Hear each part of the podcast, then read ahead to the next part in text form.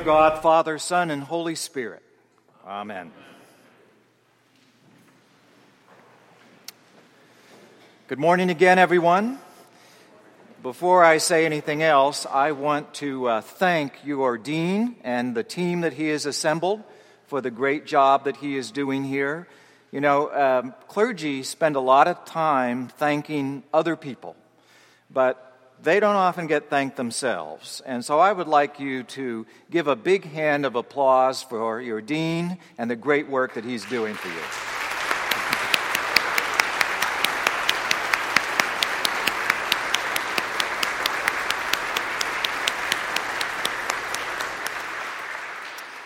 And the other uh, people I'd like to thank are, the, are your wonderful choir. I uh, understand this is their last day of singing for the programmatic year until they take a break for the summer. I tried to express my appreciation by buying them dinner this last week because I know that I look forward to being here at the cathedral for many reasons, but one of the reasons is to, is to hear the wonderful music uh, that uh, Eric Goldstrom and, and the choir uh, give you every Sunday. This is another group that is, doesn't often hear appreciations from the congregation except when they're not there or they do something wrong, then you complain about it. But while they're here, they often don't get thanked. So let's thank Eric and the choir for a great year of music.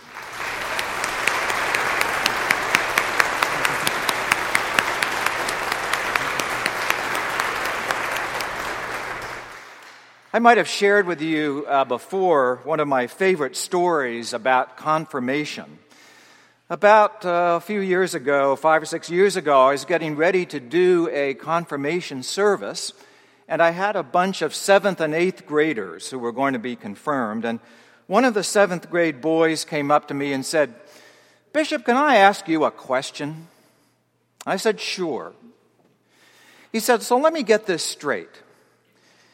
You're telling me that Jesus laid his hands on his apostles, and then they laid their hands on their successors, the bishops, for hundreds and hundreds of years until they got all the way to you? And I said, Yeah, that, that, that's right. And he said, So, in other words, you're telling me that when you lay your hands on me, it's almost like Jesus laying his hands on me. Is that right? And I said, Yeah, I think you could think of it that way. And he paused for a second and he said, Cool. well, it is cool, isn't it, to think that those of us who have been baptized and, and confirmed have had, in a very indirect way, Jesus' hands laid on us in the sacrament of confirmation when the bishop came to visit.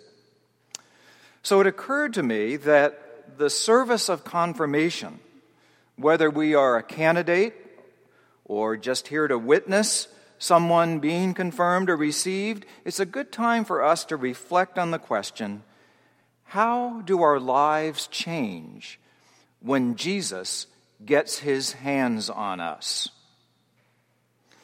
Now, this act of laying on of hands is a very powerful action, and we hear a lot about it in the Bible. And I picked a few of those passages for you this morning. For example, Moses commissioned Joshua to succeed him by laying hands on him. Later, Saul is made the king of Israel when, when Samuel anoints him and lays hands on him. In the New Testament, we read about Jesus laying his hands on people in all kinds of ways. He heals those who are sick by touching them. Like the story about the little girl that everybody thought was dead, and he, Jesus takes her by the hand and, and raises her up. He gives a hand up to the woman who is being stoned for adultery and forgives her of her sins. And then this gospel passage, one of my favorites in the, in the Bible, the story about uh, Peter uh, walking on the water. You know, Jesus is, they're out there in the Sea of Galilee, and the disciples see, see Jesus walking on the water. And, and Peter, who I think sometimes has the role in the New Testament of providing comic relief, Peter says, Oh, I want to walk on the water too. So Jesus says, Well, get out of the boat. So he gets out of the boat and he starts to see what's happening and he sinks down and he cries out, Lord, I'm, I'm sinking, save me. And Jesus has to reach down into the water and grab him by the hand and yank him back up out of the water again. In the days after the resurrection, the apostles ordained people for ministry by laying their hands on them, just as Jesus had done to them. It's interesting, isn't it, how, how Jesus doesn't just give us a bunch of commandments, a bunch of teachings, and then walk away and leave us with that. Jesus is always touching people. And touch is the most intimate way that we can relate to someone else.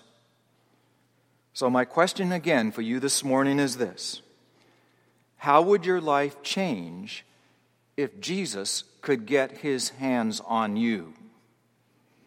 How are you in need of his touch? Use your imagination. If Jesus were to touch you this morning in church, what would you ask for? Healing? Strength, forgiveness, empowerment. Let's look a little more closely at each of the ways that Jesus lays his hands on his followers and through the sacrament of confirmation lays his hands upon us. Now, we all know from experience how touch and healing go together. If you've ever had a good massage, you'll know what I'm talking about. A physician friend of mine told me that he believes that many of the patients that come to see him, especially those who are elderly or who live alone, are there simply because they are hungry to be touched. There's no one to touch them, so they come to their doctor. Touch is a powerful thing, but sometimes we feel uncomfortable with it, don't we? It's, it's easier for most of us to, to pat a stray dog than it is to touch someone who we don't know. And yet, we know from the time that we're children how a healing touch can help make our pain go away when our mothers or fathers rubbed a hurt arm, or stroked our head when we had a fever, or gave us a hug when we woke up crying during the night. Jesus offers us the same kind of healing touch. Now, I know it may sound a little mawkish or sentimental to talk about Jesus' healing hands or Jesus' loving arms, but it's a reality that many of you have already experienced in times of pain and suffering. Jesus is with us in our time of pain because Jesus has been through the, exactly the same sort of stuff that we go through and a hundred times worse. I was reading not too long ago a, a, column in a magazine written by a woman who was severely injured in a car accident and is now a quadriplegic. She has no use of her arms or her legs. And she writes her column with a stylus held between her teeth, and she picks out the letters on a keyboard. And people who suffer from similar problems write to her, and she says, the question that I'm asked the most by people who write to me is usually goes something like this Why me? Why did God let this happen to me? What did I do to deserve this?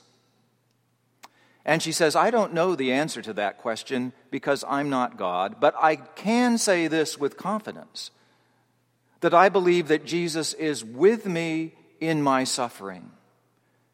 And she says, I don't know about you, but that's my kind of a God. That is our kind of a God, a God who suffers with us, a God who walks with us, a God who touches us. Now, healing is something nearly all of us need, but Jesus' hands can also bring us a touch of strength as well. A healing hand can also be a helping hand one ready to pull us out of a bad situation. We see those kind of hands at work every time we turn on the television and watch a scene of devastation from an earthquake or floods or bomb cities in the Middle East. where strong hands reach out to pull a child from rubble, or to lift a drowning woman into a lifeboat, or to claw through bricks to reach trapped victims. I was impressed to hear just last week when we experienced the terrible uh, attack in London. And the people there were saying, as, as, as fast as we were trying to run away from the scene, there were first responders who were running as fast as they could to be at the center of the scene, to be of help to people who were hurt.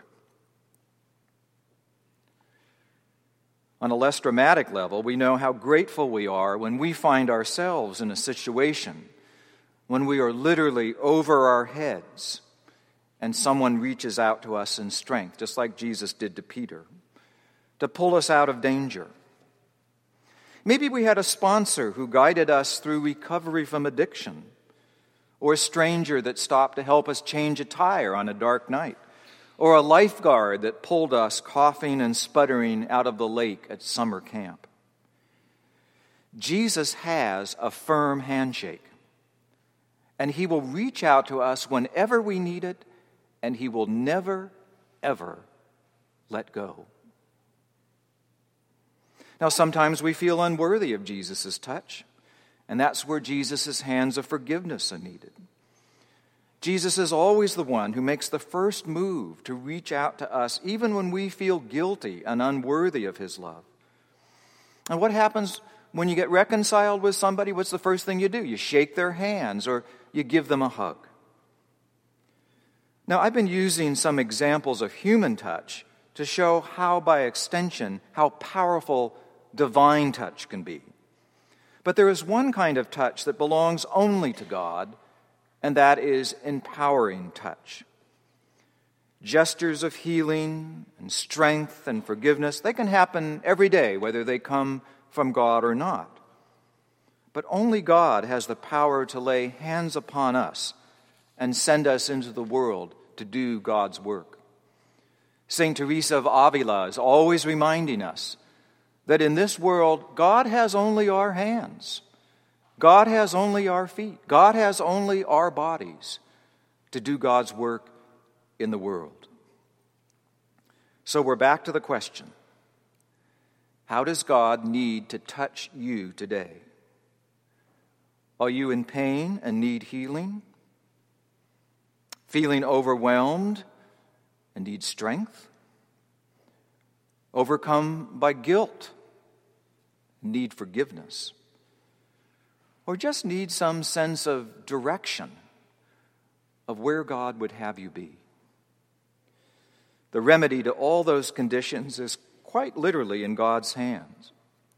And we experience that remedy in a powerful way through the sacrament of confirmation.